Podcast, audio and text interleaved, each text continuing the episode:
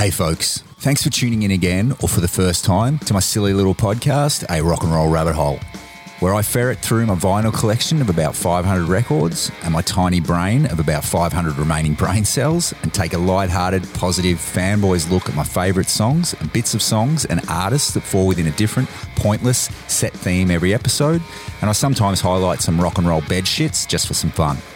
It's really just an attempt to archive some stories, old YouTube interviews, and some great songs for like minded rock music fans.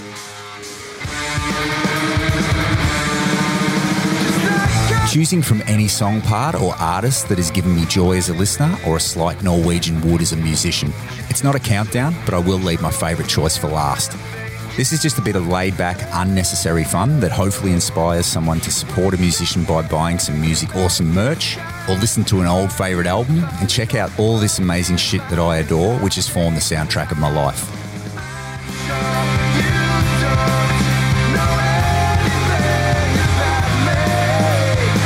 A lot of people do like to share their opinions these days, please let me know if you think if I have missed anything in my record collection that I know and that I like by sending me an email at this is not a real email address at gofeckyegoodself.cockgoblin.com. That's cock spelt with two K's, and I'll get back to you as soon as I give a shit. But seriously, if you do want to say hi, you can hit me up and follow the podcast on Instagram and Facebook, a rock and roll rabbit hole podcast, or via the website, a rock and roll rabbit hole.com. That's com spelt with a C. The website also has Spotify playlists of all the songs used in each episode, past episodes as well, and some other golden magic. And I also have some small playlists of the great lesser known artists that I like to highlight at the end of each episode on the Victims tab of the website. Please rate, review, subscribe, and share the podcast. If you are digging it, that's super helpful and genuinely appreciated. Thanks again. Apologies in advance, and here goes.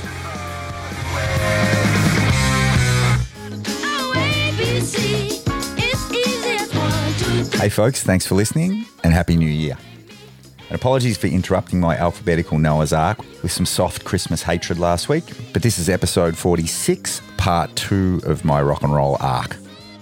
So, just reiterating the rules, I am populating a fictitious rock and roll Ark with two artists from each letter, and an artist's first name is their letter for this exercise. So, Bob Dylan would be B, not D, and also a band that has the in the title, like That Beatles would be under B, not T. And some of the bands I may not even listen to anymore, but they would have spent enough time coming in my ear to have meant something to me in my life as a huge music fan. So in part one, we did A to G.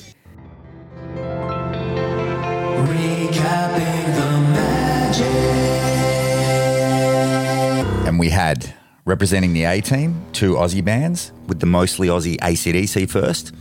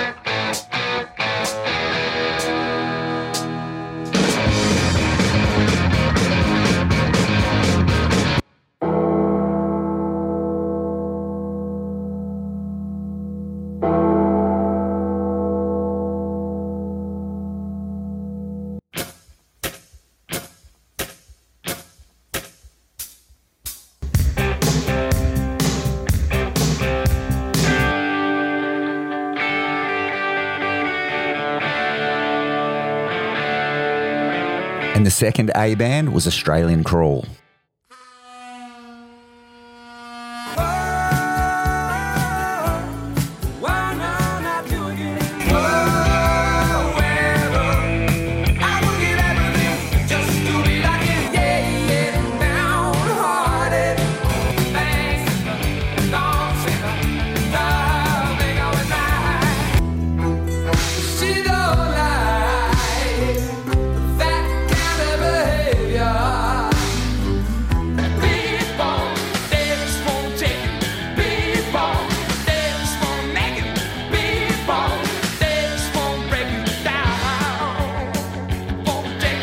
guys were first on the B team.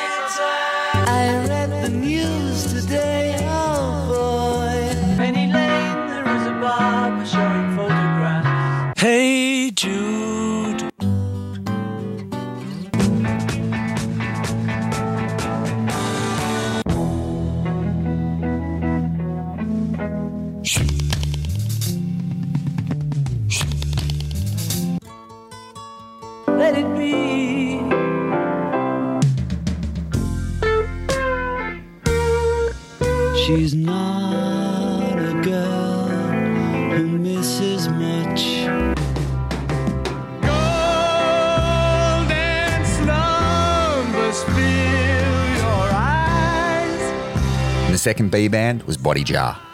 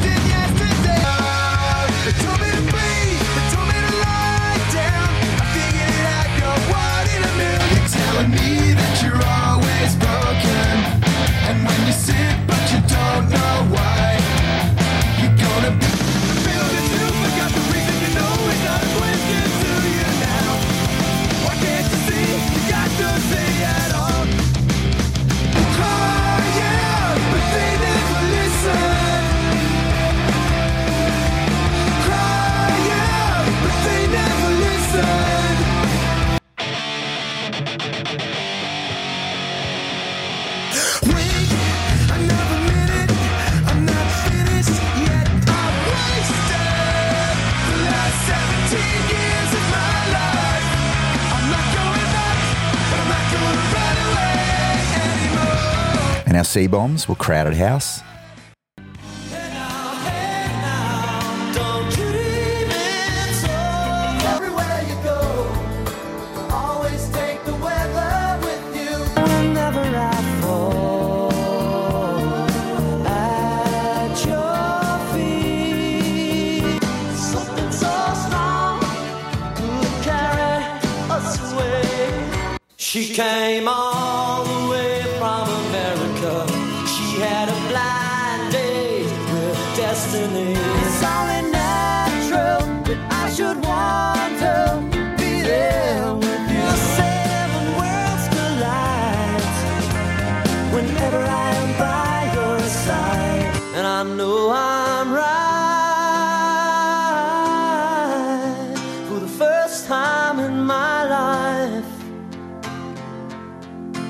That's why I tell you, you'd better be home soon. And the second C bombs were Cold Chisel.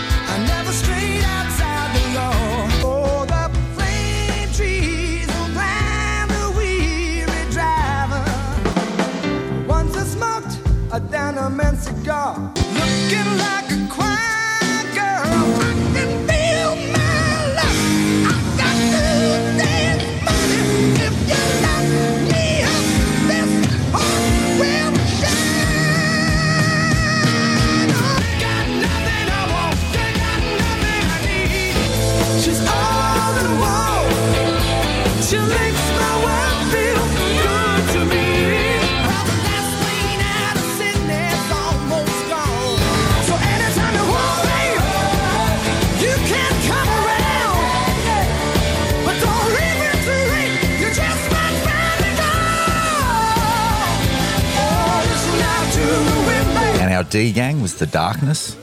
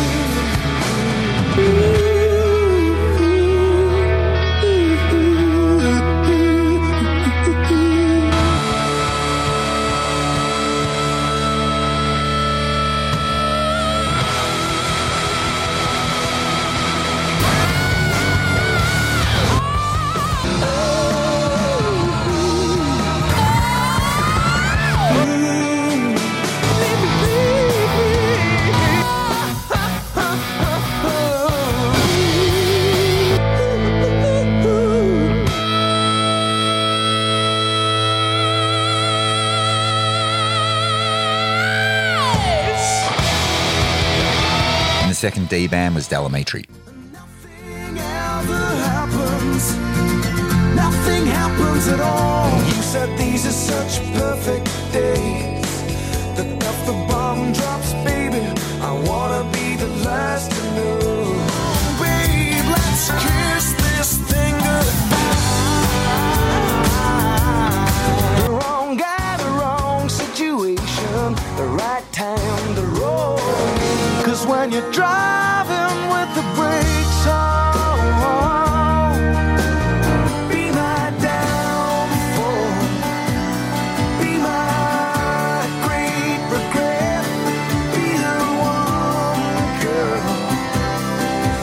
first E popper was Elvis Costello.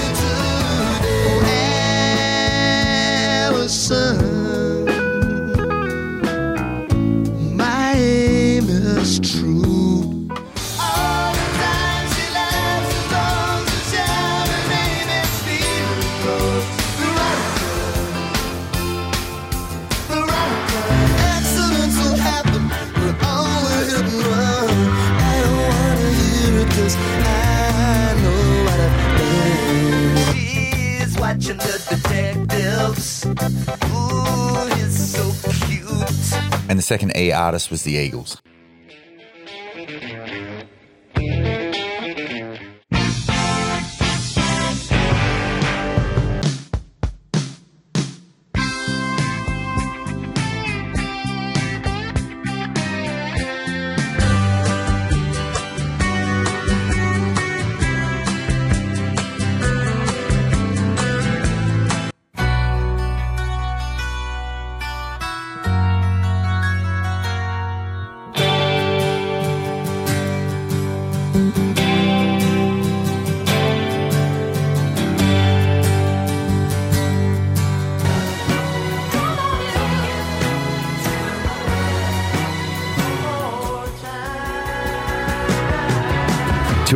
bands for the F Troop, Faith No More,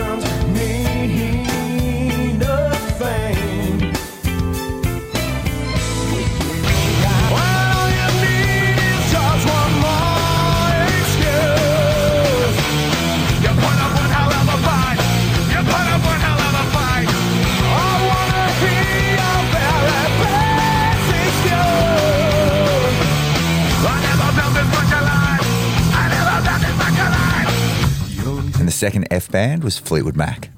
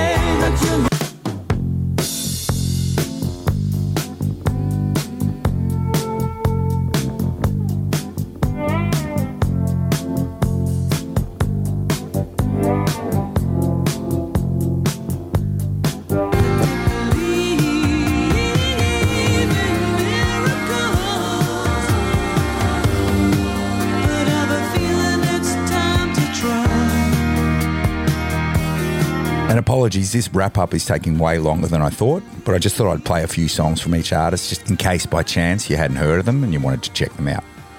And the first G spot was taken by Guns N' Roses.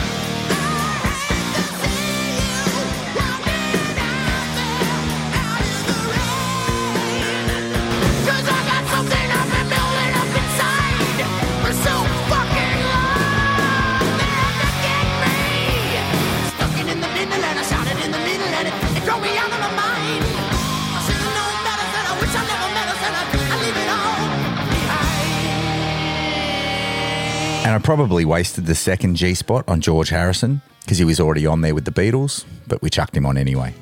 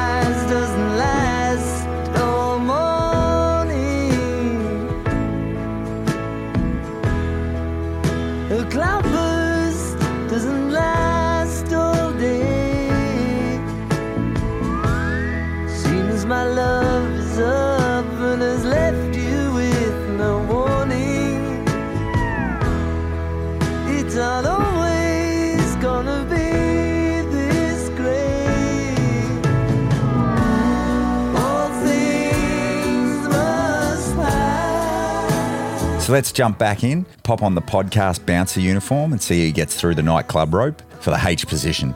And in preparation H, we only considered five artists. The first one was a walk up start, and again, it's a local band for me. A rock and Melbourne band who were together from 1991 to 2000 on their first run, and then got back at it in 2019. And they were actually one of the last bands I saw live in February 2020 before the plague rolled in. And they hadn't lost an ounce of what I loved about them great musicianship, rockin' tunes, and a great singer, Andy McLean. So my first H inclusion is Horsehead. playing with Scott and Max and the, the guys, it was like, wow, this is the loudest, most powerful bunch of musos I've ever played with. And I think we all felt that. And so instantly, the thing that we were doing well together was really full on music.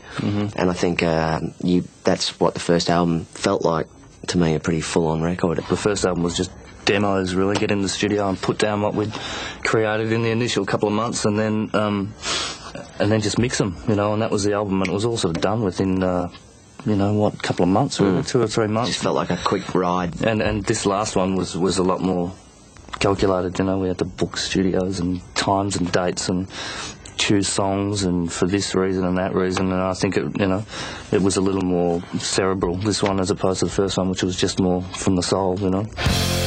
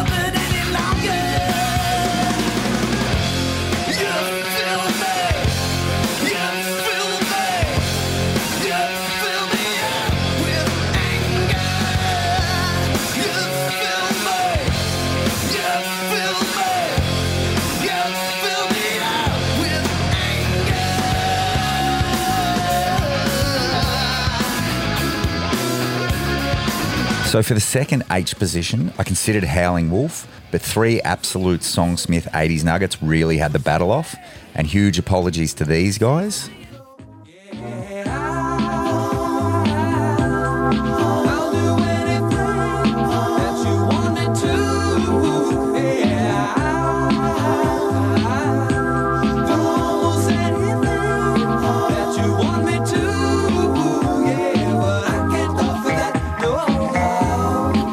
Guys,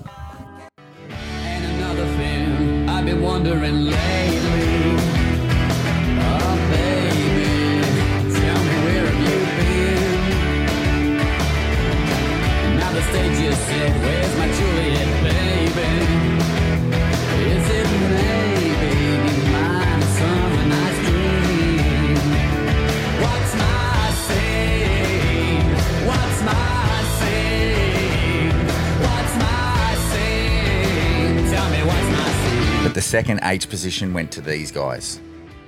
Here, watch this video. The mighty Amazon River. The natives had a word for it. Then we got rid of the natives, and no one remembers that word. But here are some words everyone remembers by Huey Lewis and the News. I'm afraid you're just too darn loud. Next, please.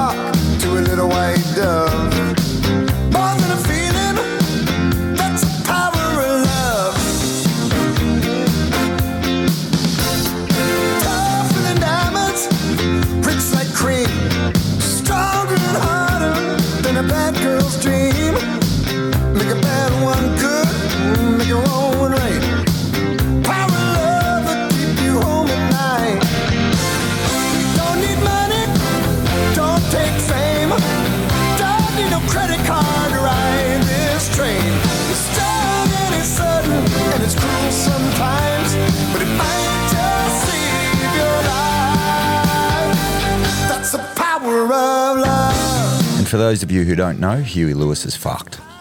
Now, Huey, as you remember, was diagnosed with Meniere's disease, which unfortunately means he can't hear or enjoy music anymore. Things are looking up, though, as he's found new ways to express himself.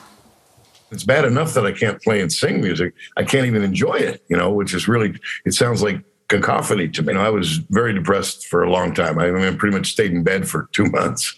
And my kids helped me, you know, get out of bed basically and say, look, you got to get on with your life. I've applied myself to the, the, the theater a little bit and I have a, we have a TV show we're working on and I have to accept the fact that I just can't do it musically anymore. And I've just find other ways to express myself. Oh, look at us. You know, we make a great team, guys, like Huey Lewis and the Jews. Sorry, the band's breaking up. The letter I was a five horse race. You can wait for J, that's a fucking tougher one. So many great J artists. So, in the almost in there but couldn't squeeze you in spots category is one Aussie band with baskets full of songs, but a name they may change if they were starting again now. Hi, this is Ivan From Icehouse. Thank you very much for voting for the favourite video. Uh, the winner is Great Southern Land. Uh, this is an interesting one because even though it looks like it's in the middle of central Australia, it was actually shot in a chalk quarry um, in the back blocks of suburban Sydney. Uh, one of my favourite shots from it, we really didn't get um, an opportunity to, to do until right at the end of the day, and the director wanted to pack up, but I insisted we do the shot with the burning sticks. That's my favourite uh, moment of the video. Anyway, I hope you enjoy it.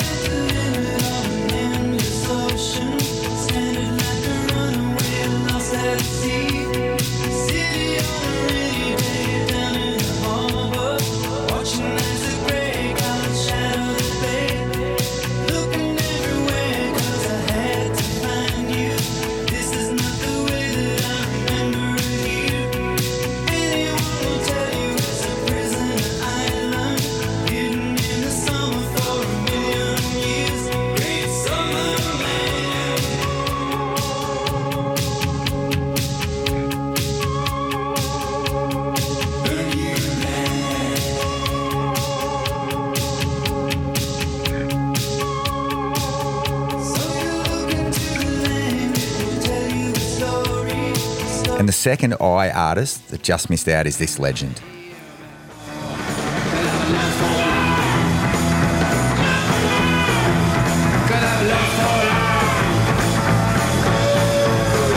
And Cold Chisel's Ian Moss was almost in for his solo career, but he's already on board with Cold Chisel, and we can probably get him to play a few solo tunes while Jimmy Barnes is sleeping.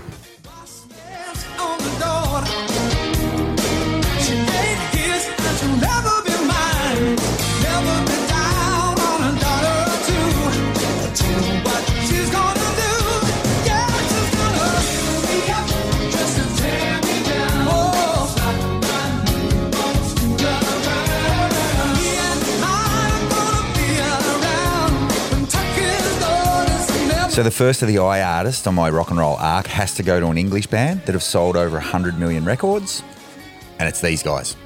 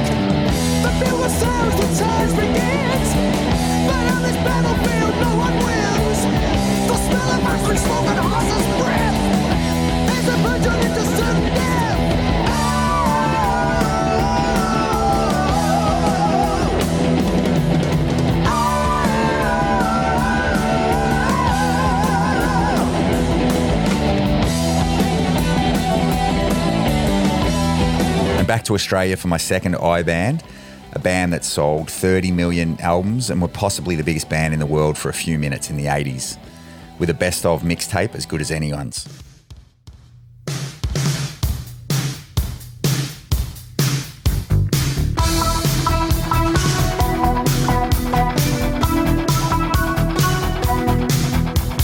You might know of the original sin. Might know how to play with fire. But did you know of the murder committed? In the name of love, yeah, you thought what a pity. Dream on, white boy.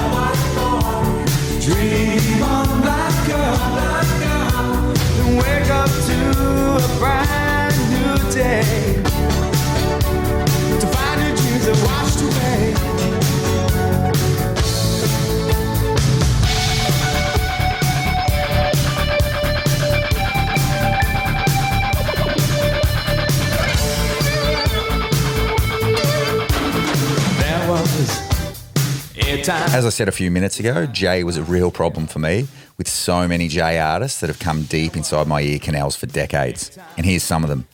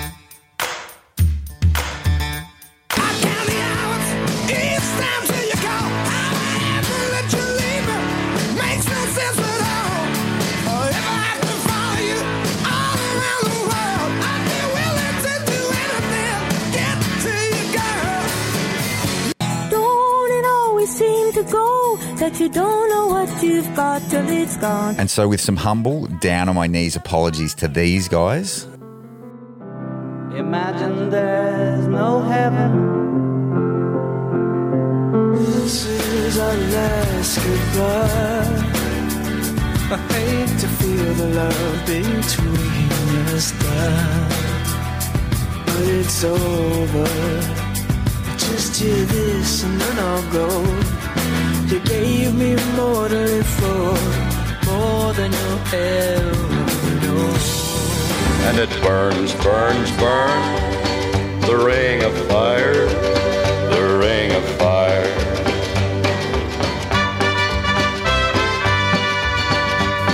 Big Macs for the fat, low-cal wraps for the call center battery hands, Japanese snacks for the choice boat citizens, caviar kickbacks for the citadel denizens.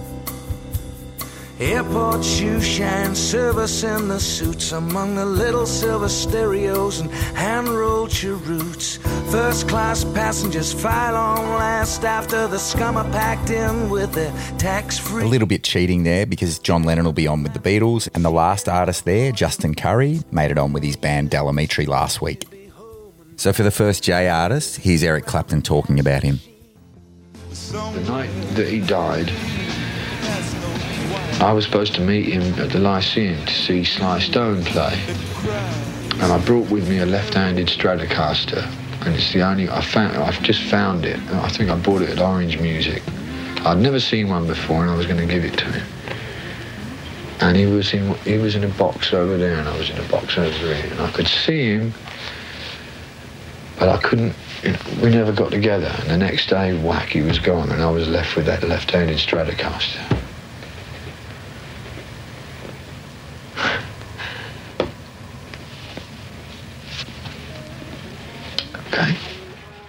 The street, you can hear her scream, you're a disgrace. And she slams the door in his drunken face. And now he stands outside, and all the neighbors start to gossip and drool. He cries, oh girl, you must be mad.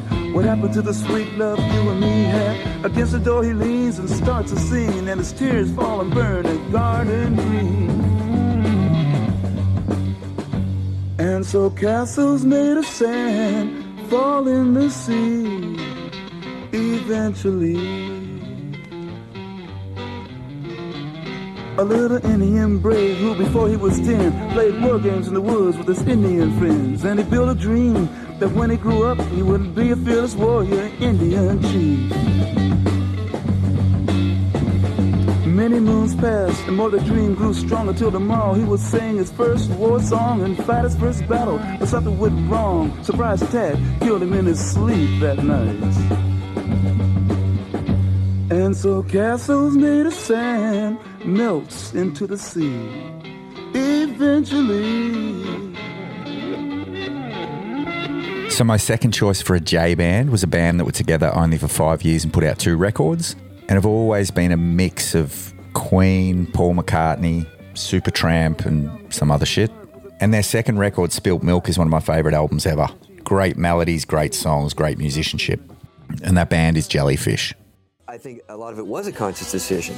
Right. We, we were we had no problem, um, and some would argue to our detriment, uh, allowing that guilty pleasure um, to flow. We wanted it to be that gratifying, have that payoff, um, not not be art for art's sake, where it's it's too kind of snooty. I mean, we we, were, we were aware of what we were doing that had commercial potential or not, or where we were going to be shooting ourselves in the foot.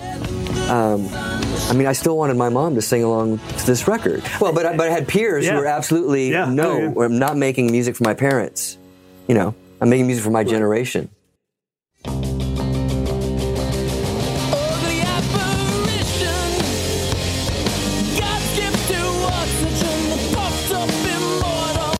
And I love.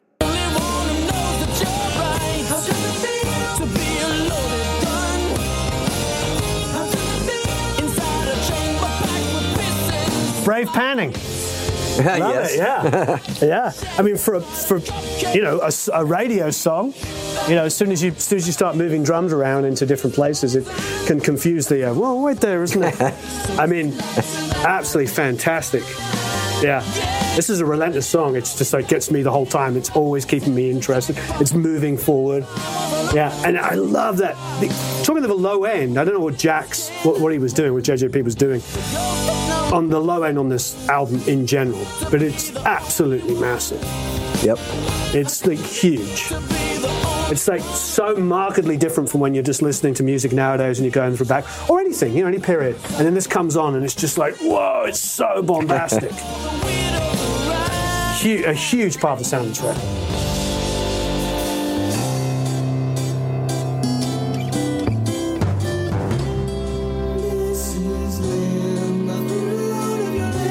This couldn't be any more Beach Boys if your life depended on it. That's pretty overt. no, but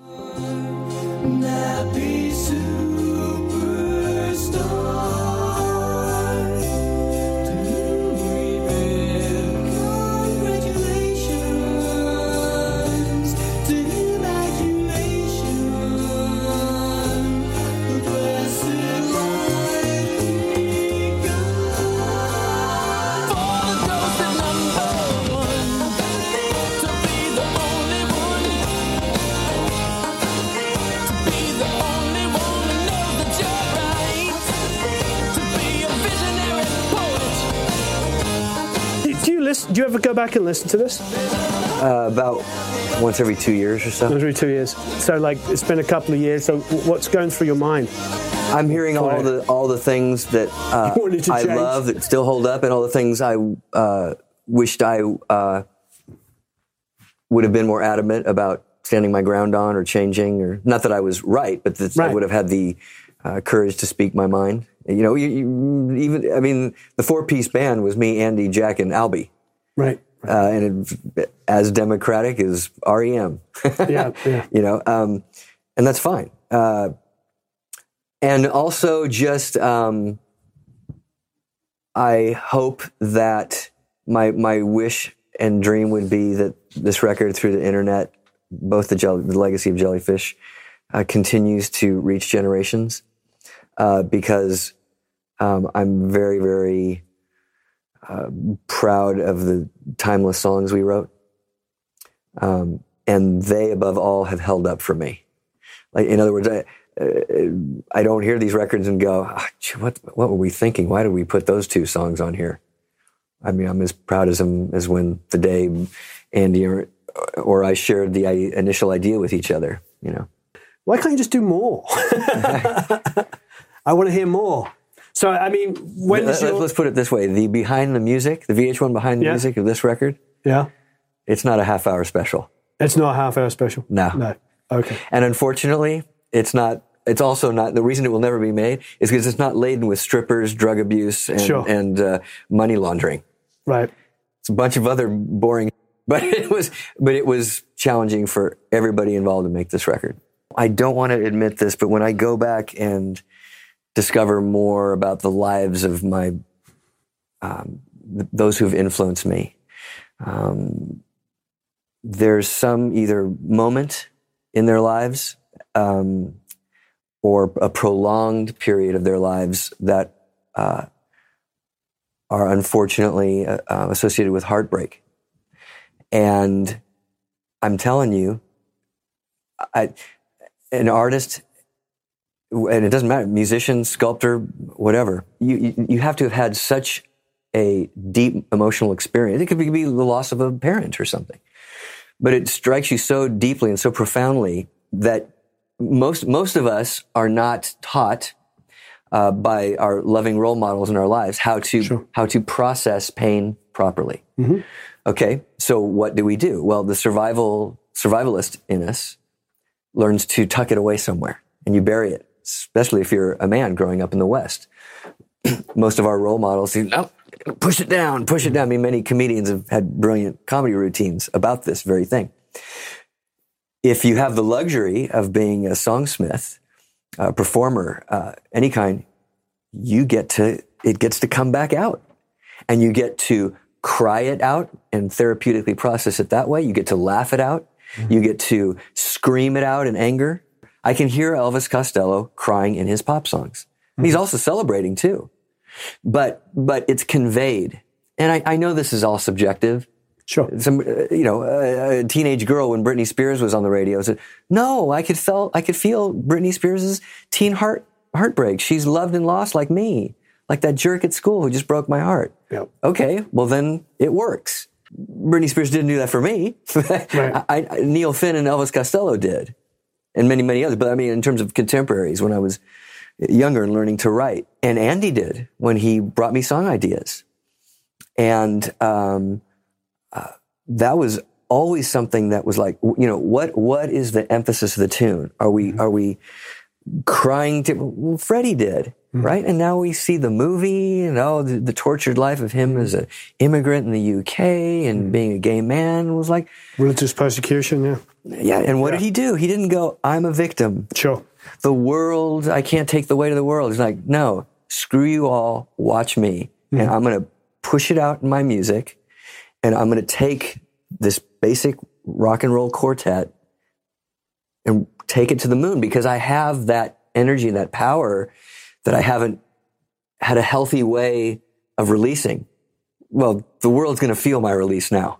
and that's exactly what happened. And I, I really um, understand that, stand by it. I know my partner. I think I speak for my partner uh, with this, and um, I ha- hap- happily I hear that in this music when we listen back. Please welcome Jellyfish.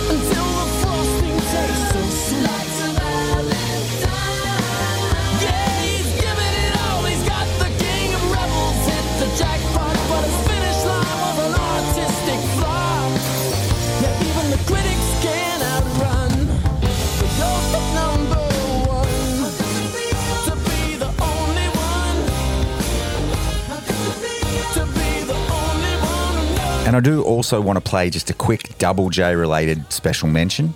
And I usually hate covers of great songs. And more than that, I hate people covering Beatles songs. But I did leave John Lennon out of the Ark as he's on with the Beatles. And I also left Aussie John Farnham off as he no way would make the list for the last two on the J Files. But for those who are overseas or don't know John Farnham, here's a minute or so of some of the greatest live singing to ever enter my ears. It even has a sax solo, and I still love it. That's how good it is. Here's John Farnham's last verse of the Beatles' Help sung live. Here's an oldie but a goodie.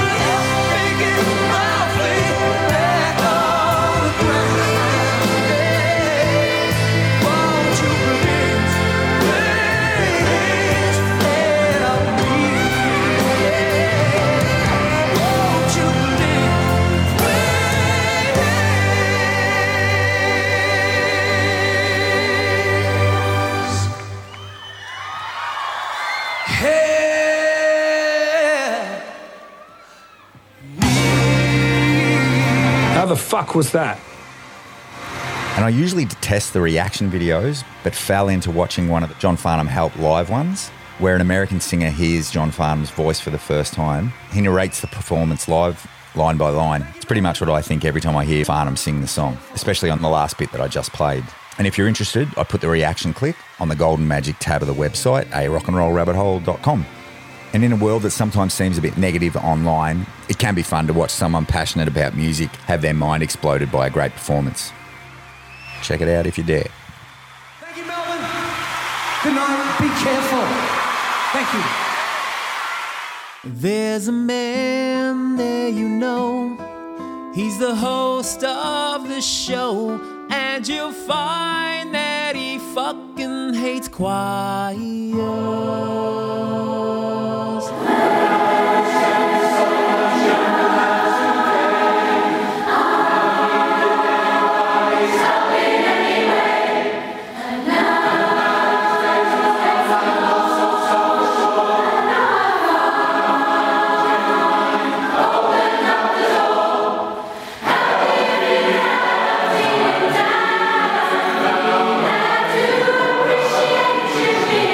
So we're now up to K, which is a little bit easier than J, and here's the almost gang. I'm not content to be with you in the daytime.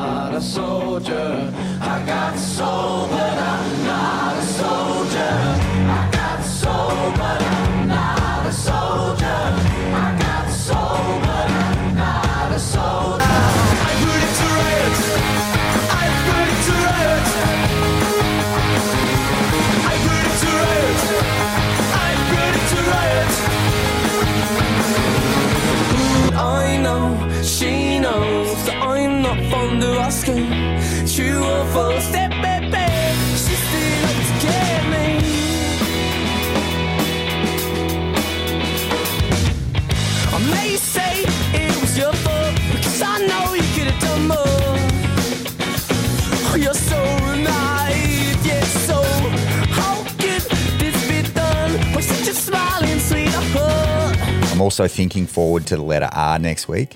And as unthinkable as it is, his band might not make it. We'll have to wait and see. But while I can, I've got to get Keith Richards on the boat. And I'm also keeping a slight eye on how good the hang would be. And I think Keith needs to be in there. No. Mm. Well, things ain't what they seem.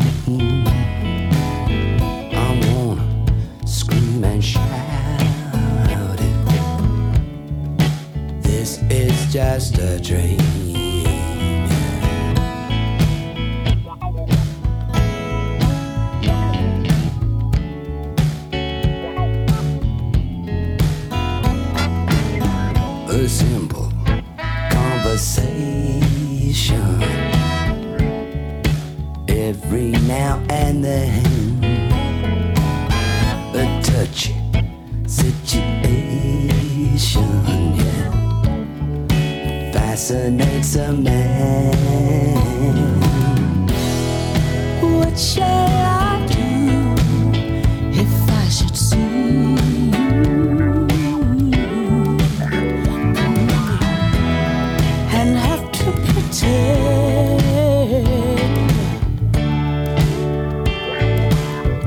And the second K artist, purely on the strength of their first four or five albums alone, has to be these guys. I, you know, I, I just don't want people to get tired of us. I'm tired of hearing the story, blah, blah, blah. Your dad's a preacher and your Yeah. brothers, and you look like you from the 70s. And Well, let's talk about um, your family. You know, your dad's a preacher, your brothers. You guys look like you came from the 70s. Um, buddy Waymar, Tennessee. Why would I want to visit? Sell it to me. Barbecue. barbecue, uh, women. Southern women, definitely. Um, What's different about Southern women to say Northern, Western, or Eastern women? They got- they got meat on them. Right, something you can grab hold of. Yeah, definitely. Maybe, yeah. And the music, I mean, it's it sucks now, but there's like a heritage, you know. Mm. The good old country music used to come from there, and the good old blues. Mm. Now it's all the bands that have been flown around uh, that have connected you to your father and your upbringing and stuff, the things that your dad was into, like the Rolling Stones that's, and, and stuff like that, which people were quite keen to attach themselves to. But how much of an influence is music, like you say, the good old country music and stuff like that? Wow. Very yeah, I mean, we have so many different influences. I mean, some influences are, you know, about the music, some are about the songwriting. Yeah. I mean, you know, it's, you know, every kind of music, every genre. We don't, we try not to hold ourselves down to anything, you know. We try not to put a genre on us or anything like that. It's just, it's about the songs and song to song, whatever they require. So.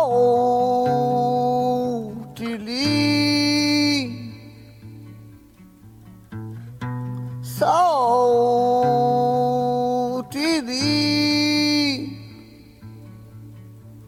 Tell me the one about the friend you knew in Alaska night that we toasted to.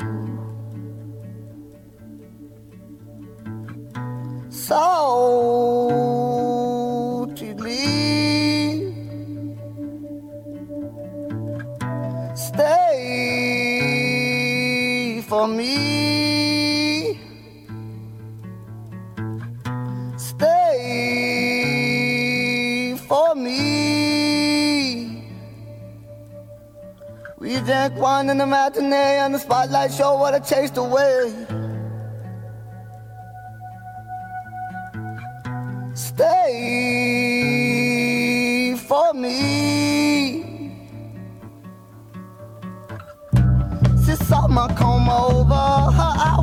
Body. She had problems with drinking milk and being school tardy. She'll loan you her toothbrush. She'll bartend your party.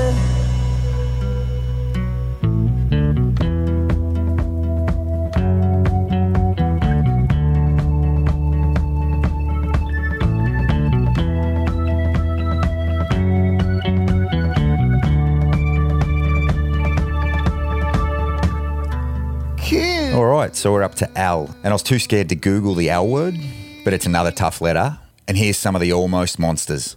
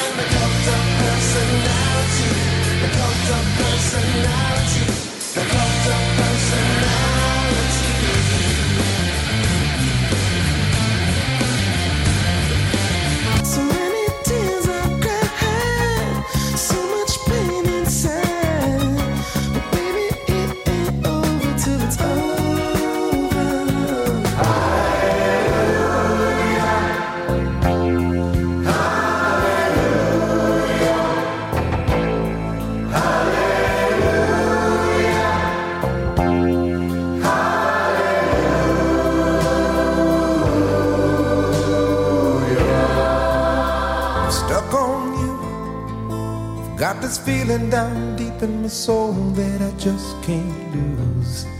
Guess I'm on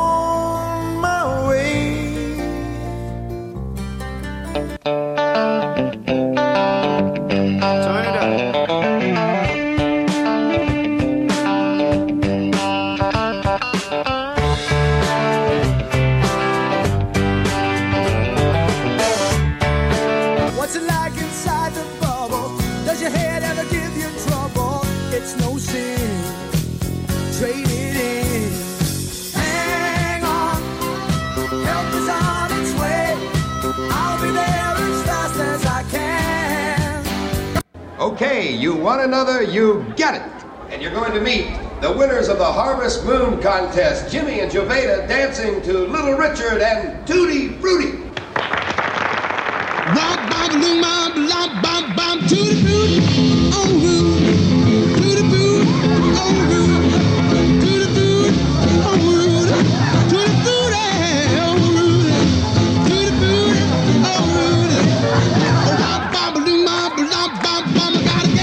So for the first L band, I'm going to go with another Melbourne band.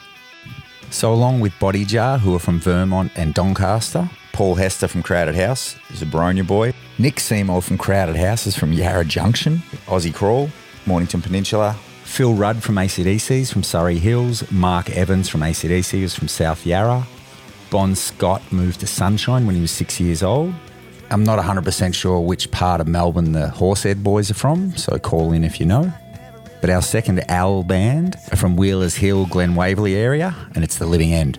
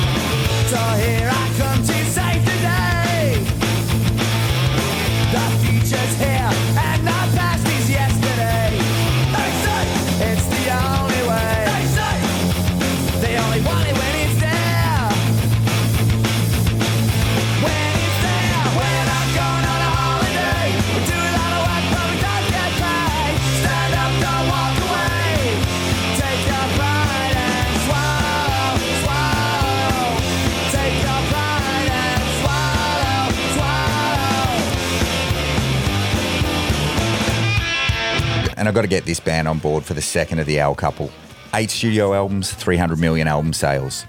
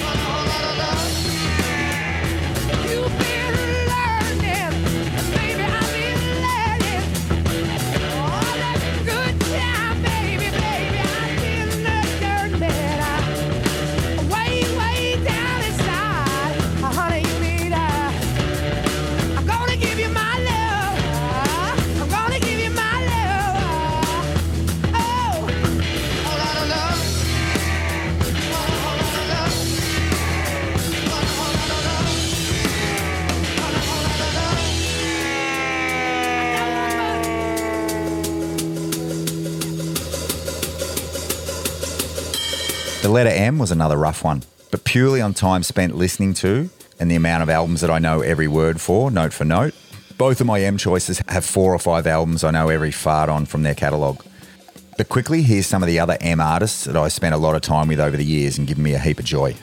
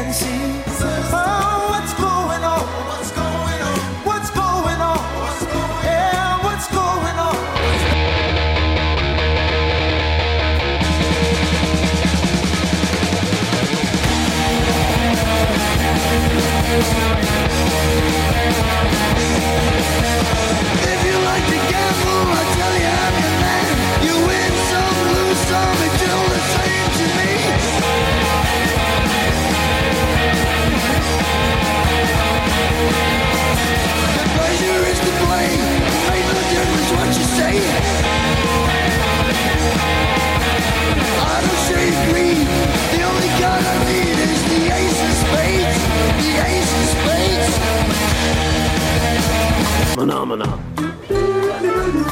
Phenomena. Phenomena.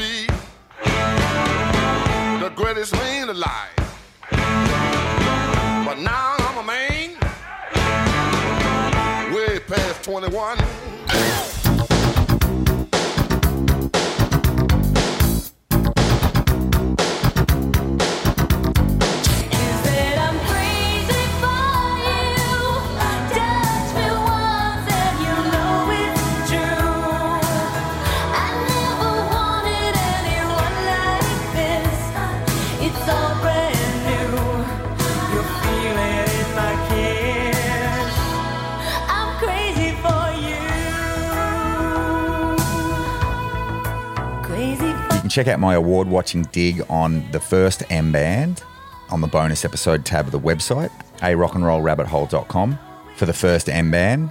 I'm not sure if they're going to help the hang be more fun or spoil it for everyone, but it's Motley Crue.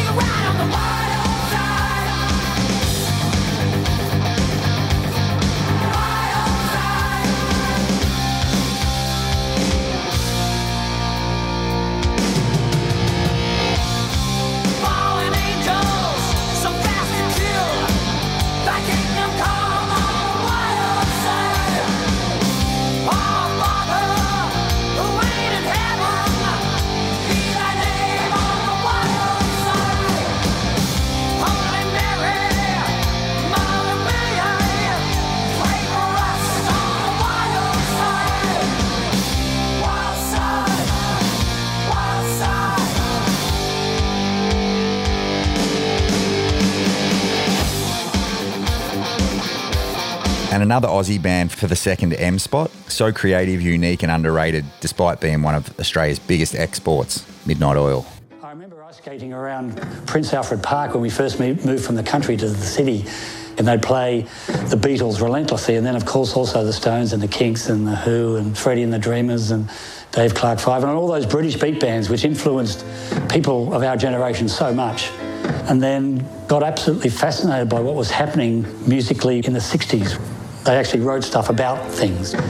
So if you had a great melody and you had great lyrics and you had a great beat, and then you also were talking about something really important to, to ordinary people's lives, then that was a killer combination. I think it was quite um, scary sometimes, particularly with Jim in the corner.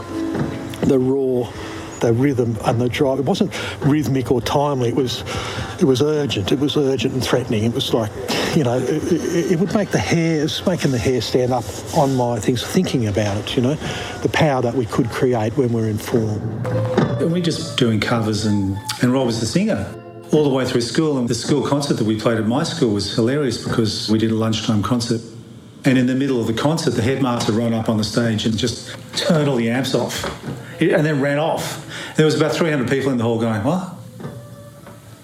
You know, and it was just what we were dealing with. Like, we were just schmucks to these people. Like, you know, the, the, the people at the school that were really into rugby and they were really into kind of the military. And it was just sort of not a good place for a slightly sensitive and artistic person to be. The day I was setting the gear up, the monitor engineer, Mark Edwards, said, I'll show you how everything gets set up, and I'll show you once, and that's it. You remember it after that.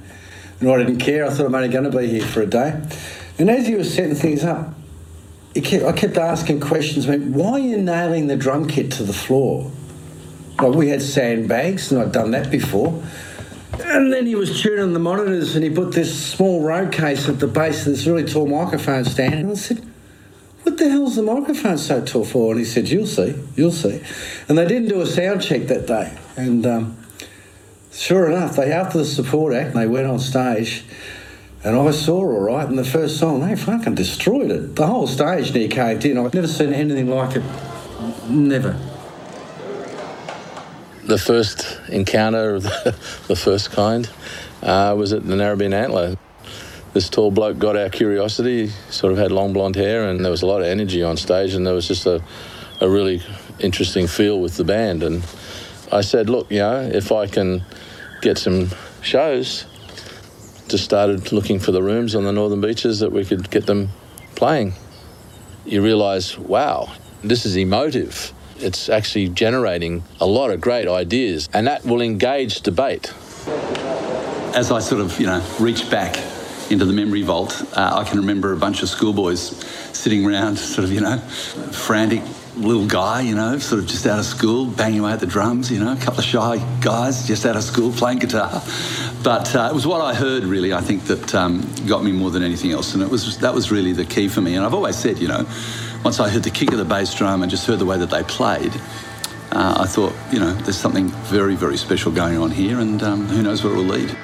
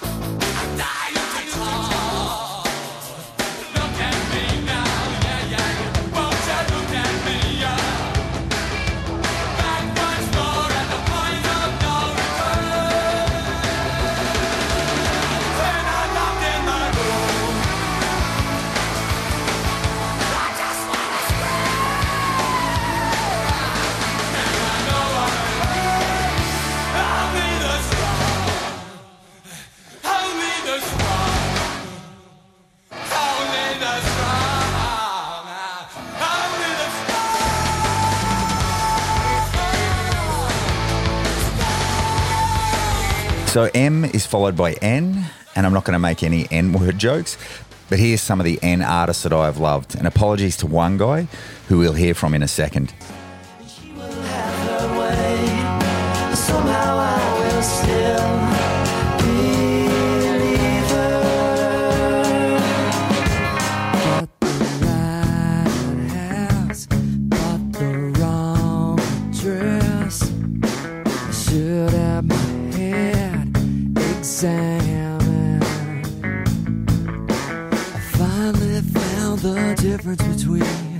A kiss and germ warfare. Sighed from gasoline. Keep me searching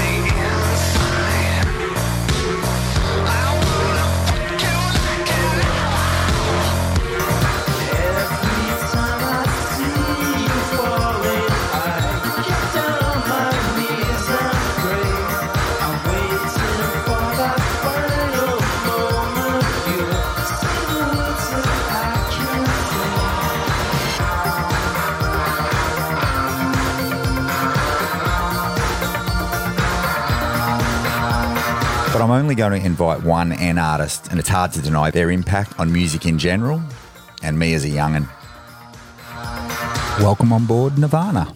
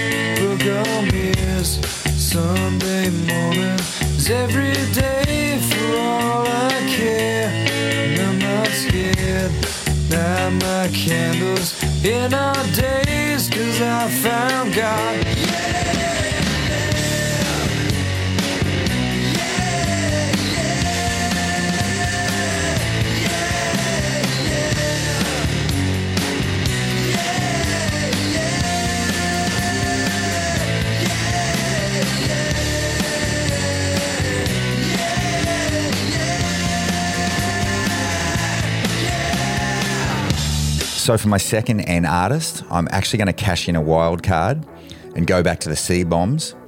And instead of adding another N band, I'm going to swap in a band starting with C that I didn't mention last week. But for balance and pure pop genius, they'll be my first wild card entry. And let's see if you can guess who they are.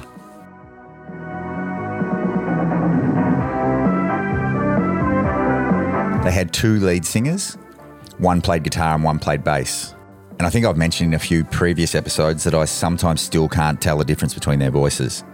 Both of those singers sadly passed away, one in 2000, one in 2019. They were formed in Boston in 1976. They had 13 top 40 US singles, but only one album charted in Norway. And they never had a number one single or a number one album in the USA. They've got songs for days, and it's these guys. Comes.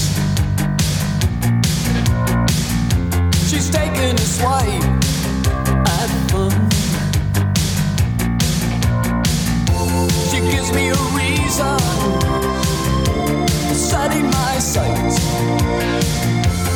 I know tonight she comes. She jangles me up. She does it with ease. Sometimes she passes through me, just like a breeze. She gives me a reason for feeling alright. Oh. I know tonight. I know tonight. I know tonight. I know tonight. She comes. I know do it to me one more time. I know stay implanted in my mind. Why does she keep me hanging on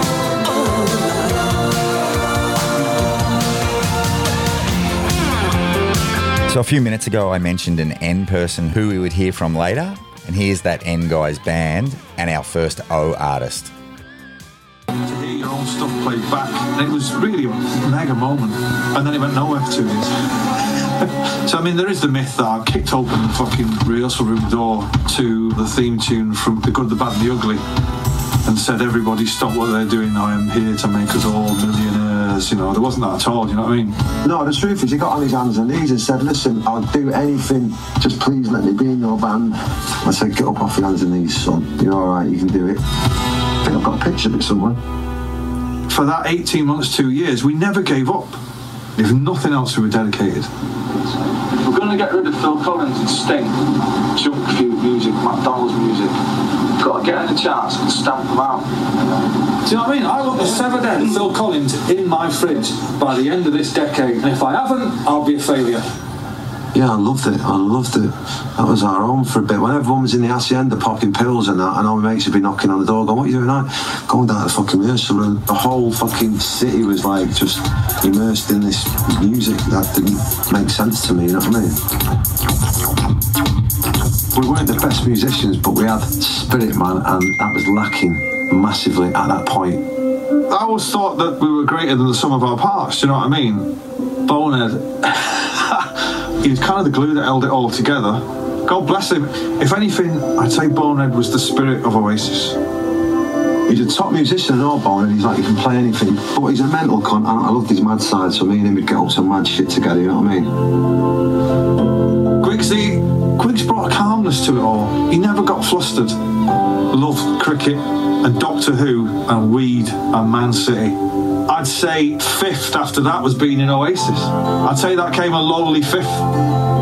Guigsy chilled out motherfucker, man. Lovely lad, but just a complete and utter fucking stoner. Tony was a person that I I shared a room in the early days, you know, and I really I really got on with Tony. Really nice person, very Irish in his ways, you know. But came from a massive Irish family. Definitely the quiet one, the one that was most reserved. None of them lot had kids, none of them had responsibility. I had a different outlook on life. I always had my daughter in the back of my head. That moulded me. Oasis was going for about maybe six months a year, and I was writing songs just to amuse myself. And then one night I went down with the song, and everything changed.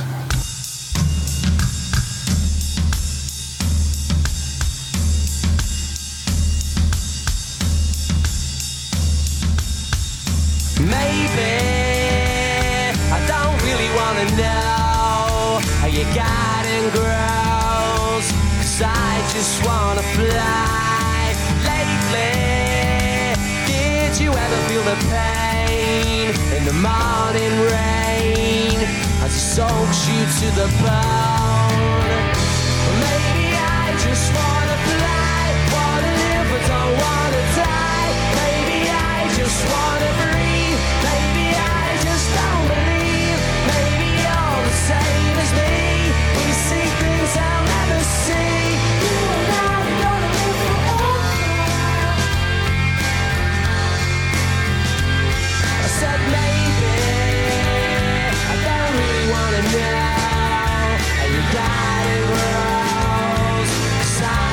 Wanna fly.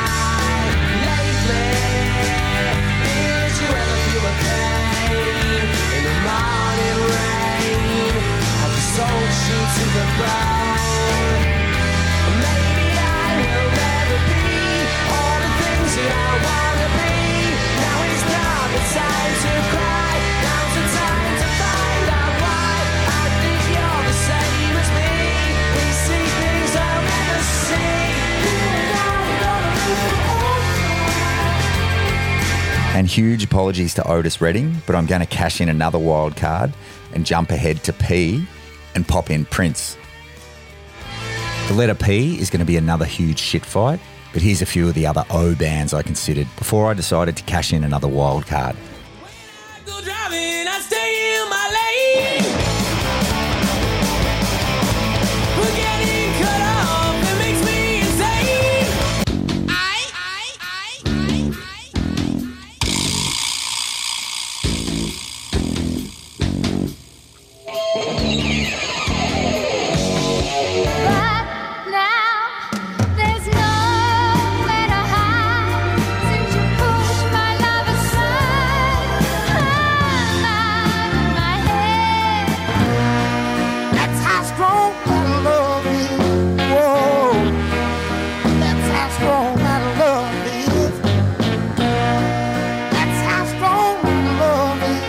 So, as mentioned, our second O band is a wild card for Prince.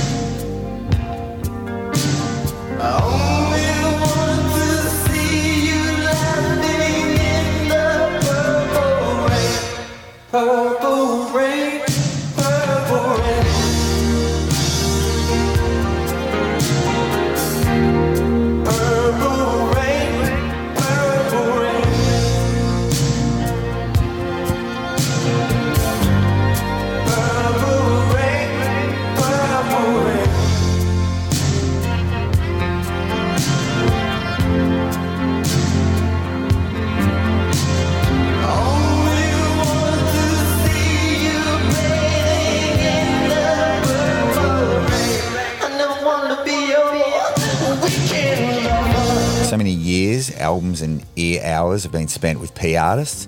And here's some of the considerations.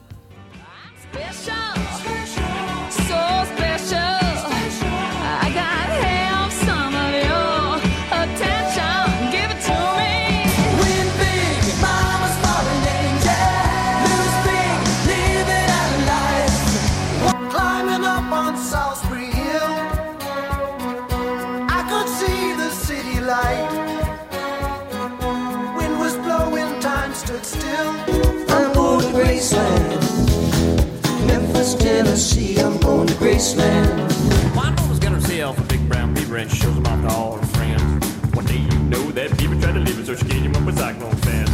Along came Lou with the old baboons and recognized that smell. It smells like seven legs.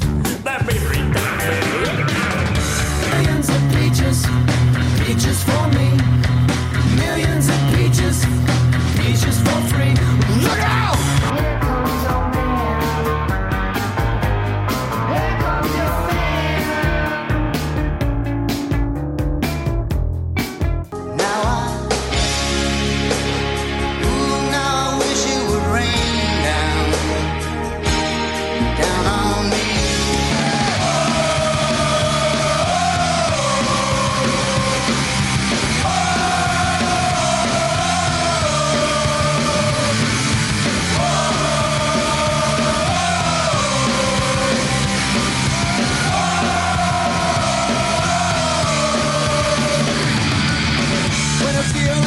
The humble apologies list. I can't believe I'm setting some of these guys adrift to drown.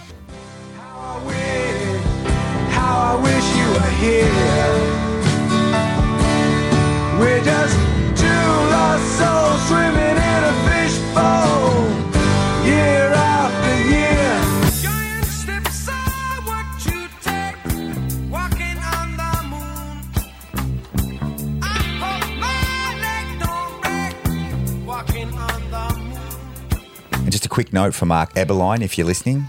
Don't worry, mate. Paul McCartney's already in there in the Beatles.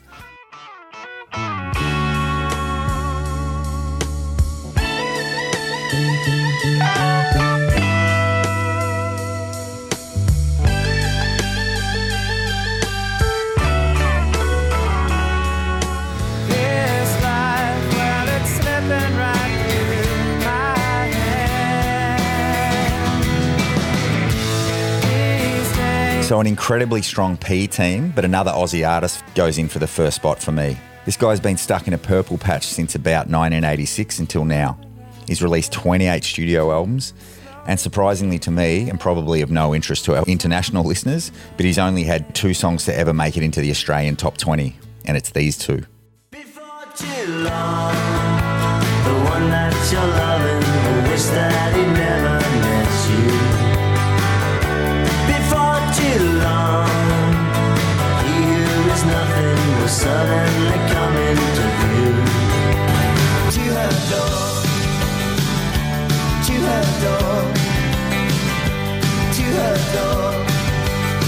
So the artist is Paul Kelly, and I'm going to play one of his lesser known songs that I've always loved called Take Your Time.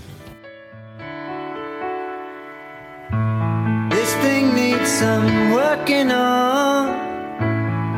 You just can't push it through. Put a little mind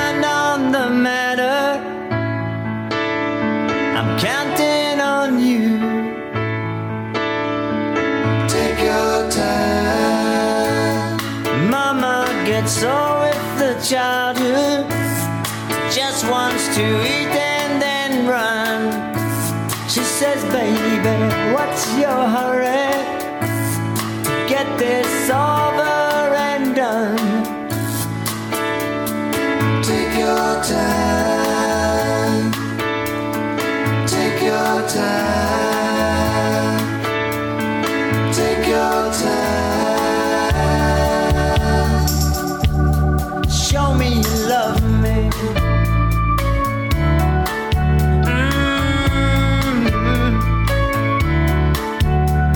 Second official P artist, but our third counting Prince, has to be a band that have been together for 31 years and never changed a musician, but have had five different drummers. They've sold over 60 million albums, and only had two US top 10 singles, and one was a cover, and one wasn't. But they have had eight top 10 singles in Norway, and the cover that I mentioned was their only number one single out here in Australia called Last Kiss. So the second band's obviously Pearl Jam, and here they are with their rocking song Animal that never charted in Norway.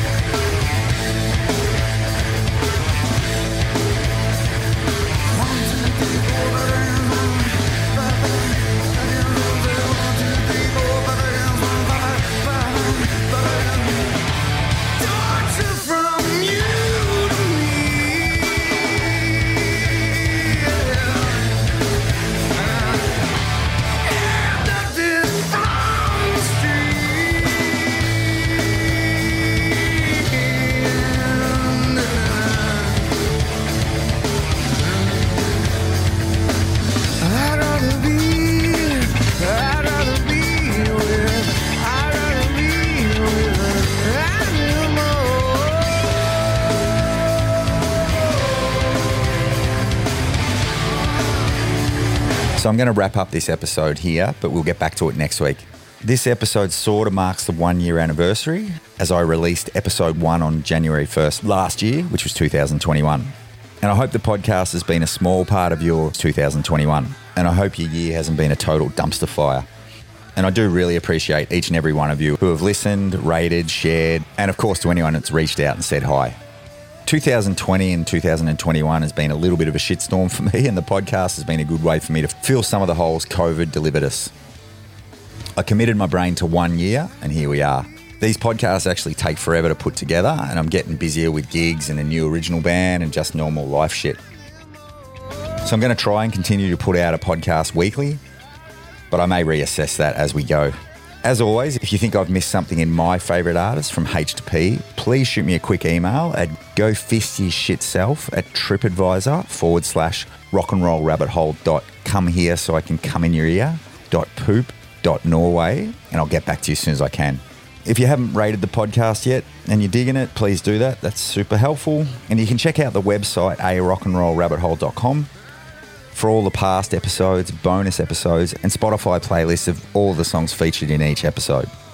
You can say hi on Instagram and Facebook, a Rock and Roll Rabbit Hole podcast. And if you do want to give me a Christmas present, please just mention the podcast to a buddy who may like podcasts and rock. Thanks again, and you're welcome. And I will be back next week with the final leg of my rock and roll Noah's Ark, and we'll see who makes it on. R and S are going to be fun, I predict.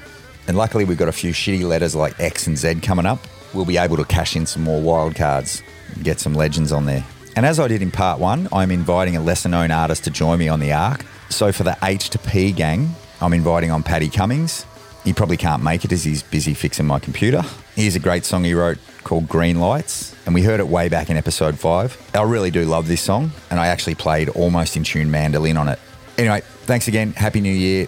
Appreciate you all. Thanks for listening, and I hope to see you next week. See ya. When the morning came, I felt alive.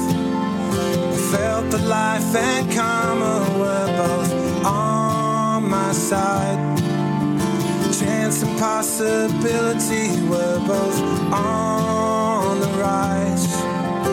Forces once were hindering, but now riding by. Flanking me with good intentions.